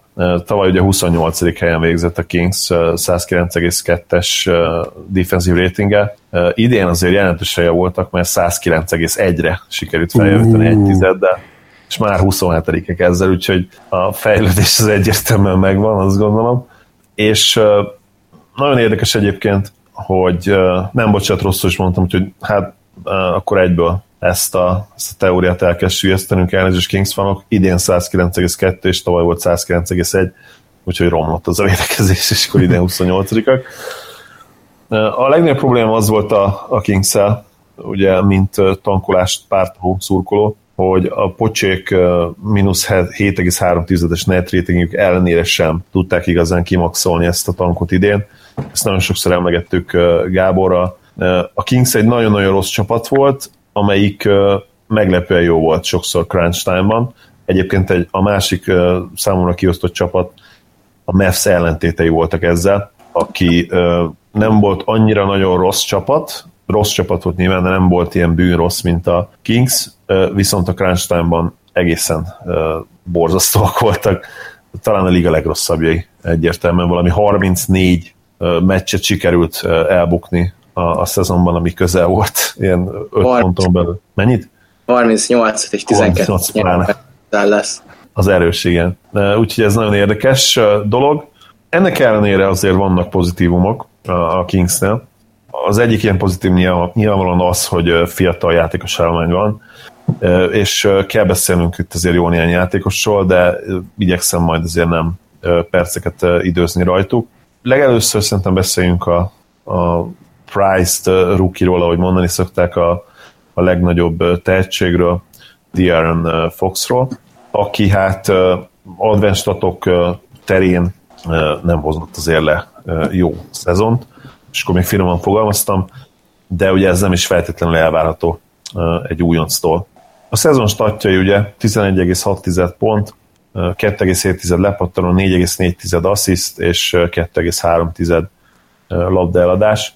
41%-kal mezőnyben és 30,9%-kal triplából, 73%-os büntetőzéssel, ami nem rossz egyébként, mert ha jól emlékszem, a, neki az egyik problémája az egyetemen pont a büntetőzés volt, ennél, mint hogyha alacsonyabb százalékkal végzett volna.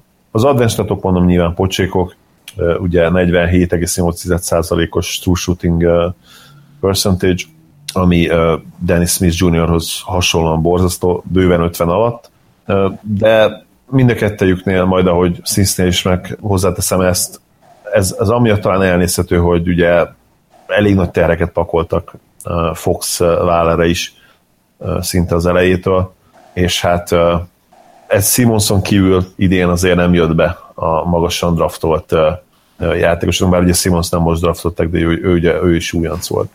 Akiről beszélni kell még, és aki egyébként sokkal jobban játszott, mint Fox, az szintén egy ruki, de, de Simonshoz hasonlóan azért ő sem igazi ruki, legalábbis ami a tapasztalatot illeti, hiszen egy 25 éves játékosról beszélünk, aki lassan 26 lesz, ez pedig Bogdan Bogdanovics, aki számos nagy csatát megélt azért már Európában, illetve világversenyeken is ott volt a, a legjobb játékosok között, és ha jól emlékszem, volt olyan, hogy a torna válogatottjába is bekerült. Ő egy kész játékos tulajdonképpen, aki bármelyik tud fejlődni, de azért a tehetségének a nagy részét már kiaknázta, én azt gondolom, és ez egyébként nem rossz, amit csinált, hozzáteszem, mert még NBA léptékkel mérve is kifejezetten jó szezont hozott. 11,8 pont, ami ugye nem feltétlenül annyira erős, de nem játszott csak 27,9 percet még. Többek között azért sem játszott ennél többet, mert hát a tankot azt nem annyira segítette. Miért nem segítette a tankot? Mert 40, majdnem 45%-kal dobott mezőnyből, és 39,4%-a triplából, négy kísérlet felett.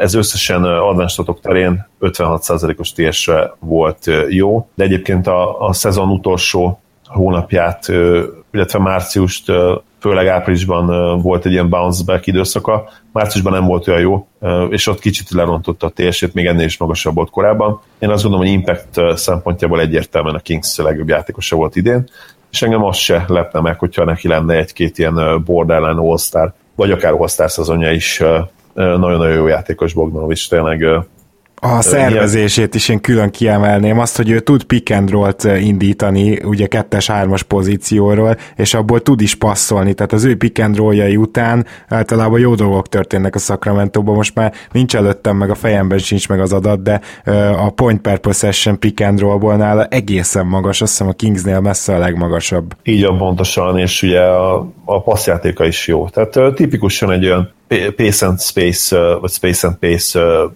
prototipikus játékos, úgyhogy nagy dolgokat várok tőle én mindenképp Sacramento-ban. Superstar soha nem lesz, ez azért teljesen egyértelmű 25-26 éves korban, ezt szerintem kijelenthetjük, de engem abszolút nem sokkolna, hogyha all lenne belőle. Lehet, hogy, az is kell, lehet, hogy az is kell majd ehhez, hogy a Sacramento jobb legyen, amihez az kell, hogy a most következő fiatalokból valaki bejöjjön, nem? Így van pontosan, és megmondom őszintén, hogy nem tudom, hogy ez, ez egy olyan játékos lesz, aki már most is a kerettagja, mert én ebbe egyre kevésbé hiszek, és itt akkor ugrunk is a következő játékosra, Willi Kóli Steinre, akinek te elkötelezett híve vagy Gábor, és hát aki messze nem tudott azért annyit fejlődni, mint amit vártunk tőle. Per 36 statjai javultak, hozzáteszem, nagyon picivel több lepattanat tud leszedni, illetve picivel több pontot szerez, ugye 15,5-ről 16,3-ra ugrott fel a pontszerzés, 8,6-ról 8,9-re a lepattanozás, ami nagyobb probléma, hogy a hatékonyság erősen visszaesett, míg tavaly 53%-kal tüzelt a mezőnyből, idén ez beesett 50% alá, ami hát egy centernél hát sose jó, főleg, hogyha, hogyha nem egy floor spacer centerről beszélünk, ami ugye Willi Kolistein annak ellenére sem az, hogy ő szerinte hasonló a skillsetje Porzingishoz, ugye ez a szezon egyik legvizesebb nyilatkozata volt tőle. 50, 52,5%-os TS csalódás, azt kell, hogy mondjam idén. Willi Kolistein, és ahogy mondtad te Gábor, nem olyan régen védekezésben sem tudott olyan jó lenni, mint amit elvártunk volna tőle. Igen, ez benne a legnagyobb csalódás. Tehát említetted itt azt, hogy ugye visszaesett a mezőny százaléka, de ez még mindez, sem, mindez semmi ahhoz képest, amennyire Le Bassiének visszaesett, hogy az előző adásban is mondtam, ott az inkább zuhanásról beszélhetünk. Pontosan így van. Ló hogy mi szoktuk mondani időnként, egyértelműen még Willi Kolisteinnél is nagyobb csalódás ha csak az effective field goal percentage-et nézzük, ami ugye a közeli dobásokat is, de az összes kettes és hármast magába foglal, 54,4%-ról leesett 46,7-re. Ugye az 50 alatti effektív field goal százalék az, az már nagyon nem jó. Ez a 46 százalékos az, az egyenesen pocsék. És egyébként más statokat tekintve is ugyanott maradt, ahol gyakorlatilag az újon szezonjában nem, nem, nem optimista az a jövőkép, amit fel tudunk vázolni Lavissier-ről, azt kell, hogy mondjam. Tudod, hogy ki, ki tetszett nekem a Kingsből, Zoli? Frank Mason, és ő is olyan típusú játékos, hogy láttam párszor játszani, és ott milyen jó kis játékos, aztán megnéztem a statjait, és hú, hát ez jó szarul dob. de, de egyébként nem, nem tudom pontosan megfogalmazni, de valahogy bennem az van, hogy ő belőle lehet csere irányító. Igen, ugye Frank Mason, the third, a harmadik. Megmondom őszintén, hogy én, én nem voltam tőle ennyire el, elalélva az is eszembe jutott, hogyha ez a harmadik verzió, akkor milyen lehetett az előző kettő, de ugye nem akarjuk felmenőit megbántani.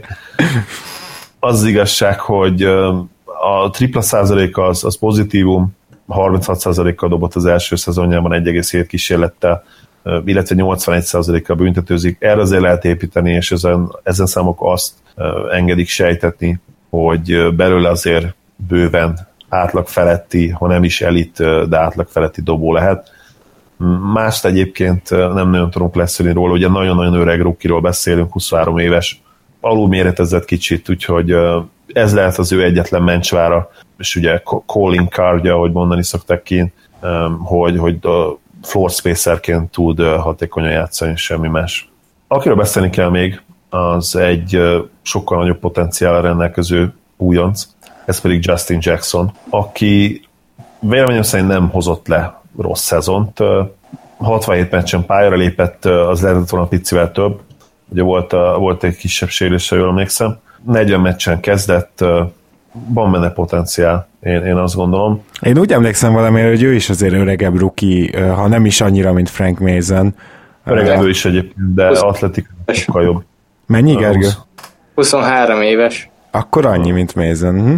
A 22, azt hiszem, hogy legalábbis itt meg 22-t írt ugye a basketball reference, de valóban ő is több szezonos egyetemi játékos volt. Mégis azt gondolom, hogy benne azért több potenciál, mint Frank Masonbe, mert atletik, atletikai, atletikusság, mert atletikusság szempontjából sokkal jobb, és védőként is azt gondolom, hogy rá lehet majd számítani. Ugye Frank Mason valószínűleg a védő oldalon net negatív lesz, szinte, szinte mindig egész pályafutás alatt, ugye 183 centis játékosról beszélünk. Jackson azért a prototipikus kis csatár méretével már bejebben, és ugye, ahogy mondtam, atletikailag is jobb. Ugye Gilesról kell még beszélnünk, de róla tényleg csak nagyon röviden, mert ugye nagyon hype játékos volt ugye a szezon előtt, ő tényleg tipikusan egy, egy high ceiling újonc, a probléma ugye vele az volt, hogy nem tudott pályára lépni, mert súlyosabb sérülése volt.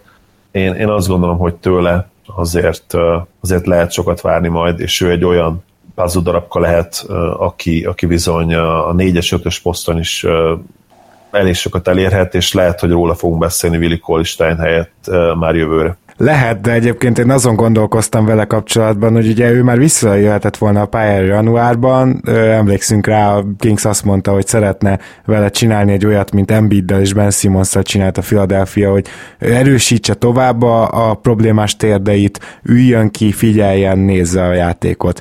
És hogyha ennyi energiát belefektetsz, akkor vajon húzol-e a Kings helyében mondjuk egy magasat a drafton?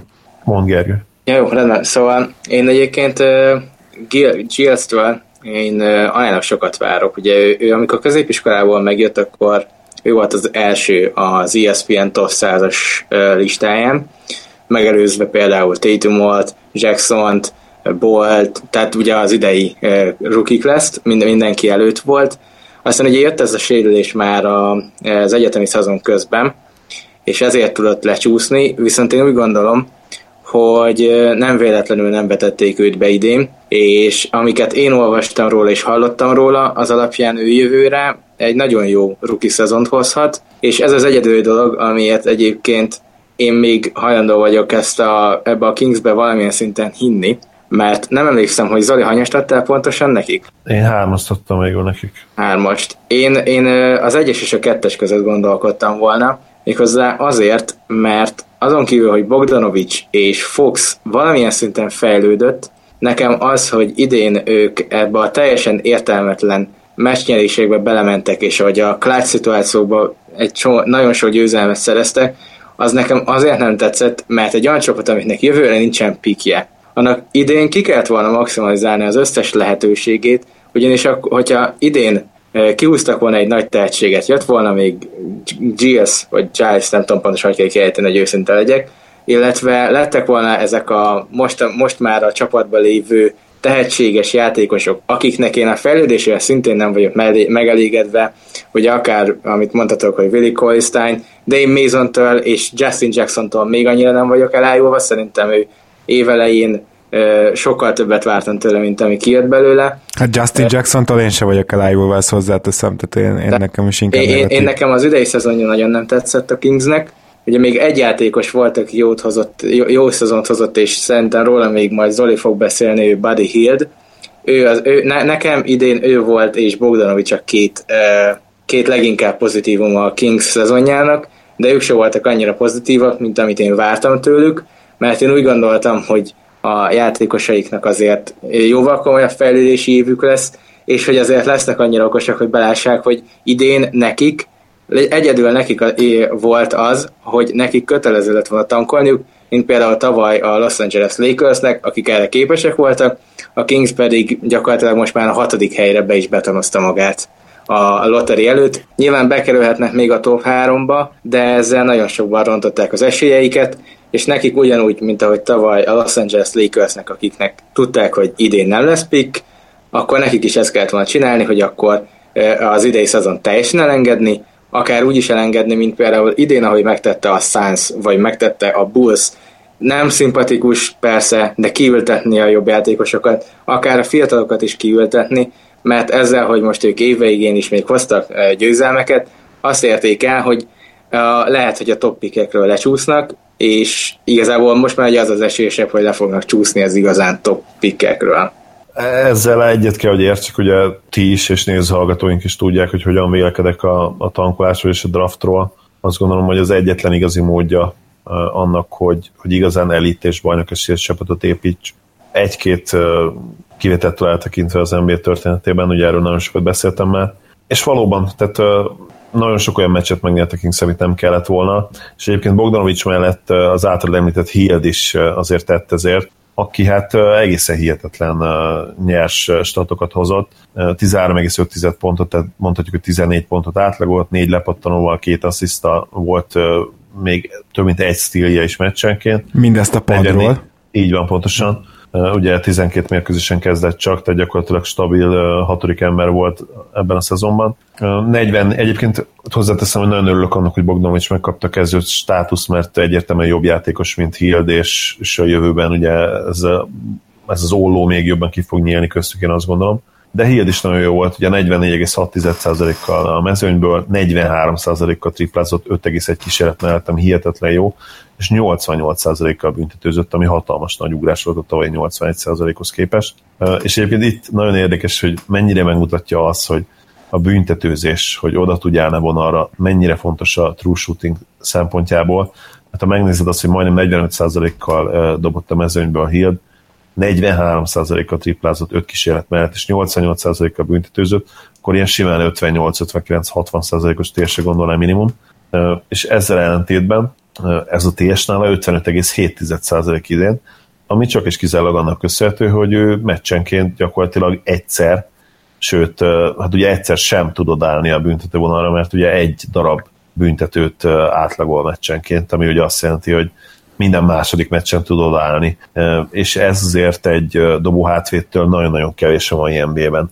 Ez lehet az ő igazi gyengesége jövőt nézve is, hogy egyszer nem tud büntetőket kiarcolni. Uh-huh. Tényleg ilyen anti-James Harden szegény.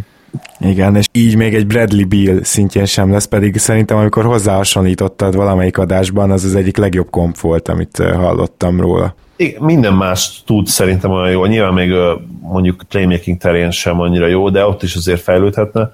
De amiben ég és föld a két játékos, és lehet, hogy akkor érvehetsz amellett, hogy emiatt nem is jó összehasonlítás, hogy Bill nagyon jó betörésekben is, és azt hiszem idén is ilyen 5-6-7 kísérlete van meccsenként büntető vonalról, ami hát 7, 700 kal több, mint, mint Hield, úgyhogy nagyon nagy különbség ezen a téren.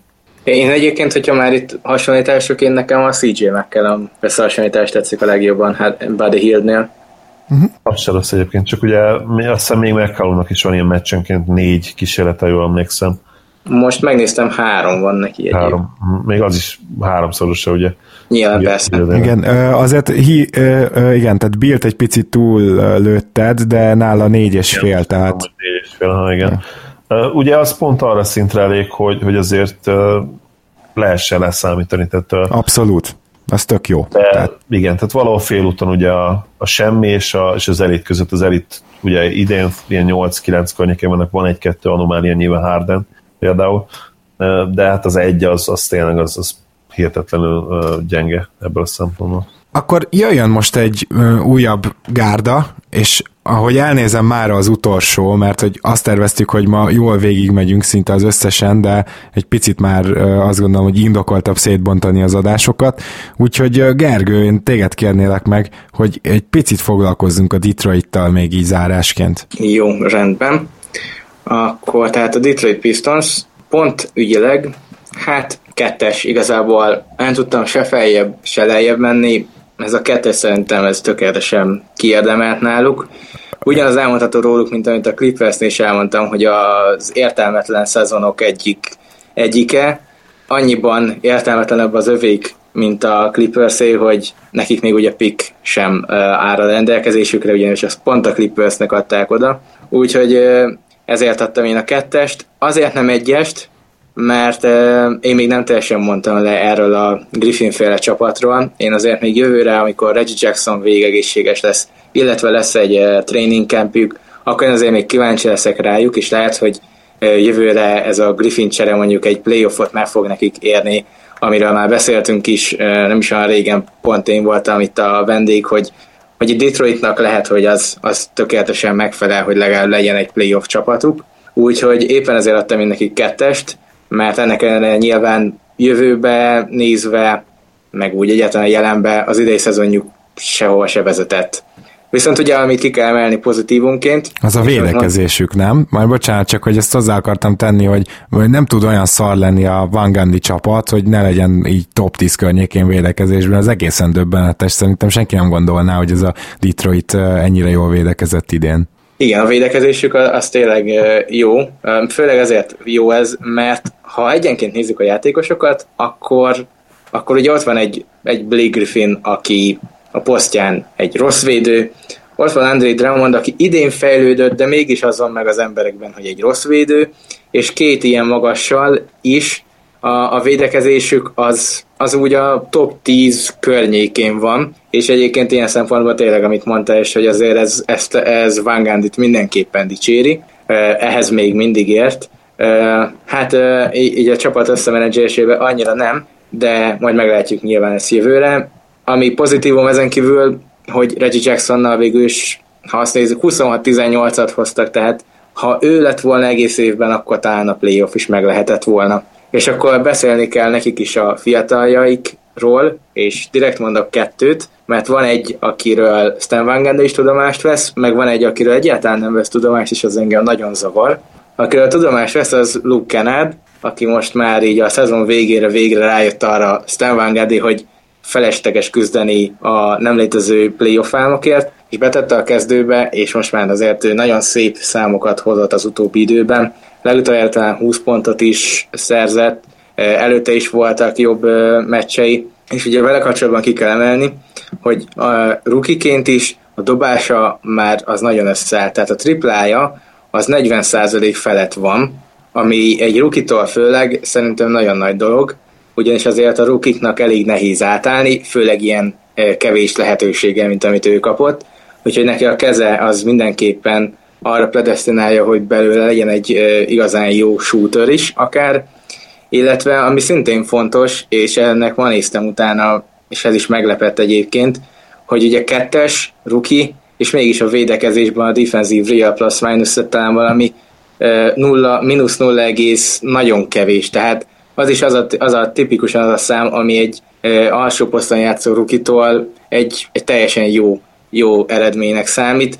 Úgyhogy én úgy gondolom, hogy ő mindenképpen jövőre a kezdő kettes lesz ennek a csapatnak, és vele talán valamit, valami pozitívum is hozható az idei évből a detroit kapcsolatban, illetve akiről én még beszélni akartam, és olyan másik fiatal, akiért én, én valamiért mindig azt érzem, hogy hogy talán hogy ő többet, több lehetőséget is kapna, ő pedig Henry Ellenzom, akit ugye tavaly kihúzott a Detroit, viszonylag értetetlenül, de ennek ellenére, hogyha már kihúzták, akkor ugye kellene neki lehetőséget adni. Hát tavaly és kb. A... szerintem többet játszott a G-ligás csapatukban, mint náluk. Igen, és idén is, mert ugye már másodévesként, és az az érdekes nála, hogy én végignéztem itt a game logjait, és nyilván anélkül, hogy én most minden Detroit meccset láttam volna, de azt láttam, hogy amikor ő lehetőséget kap, akkor ő azért nagyon szép számokat hoz. Tehát ő 10 pont felett van bőven, amikor megkapja a lehetőséget.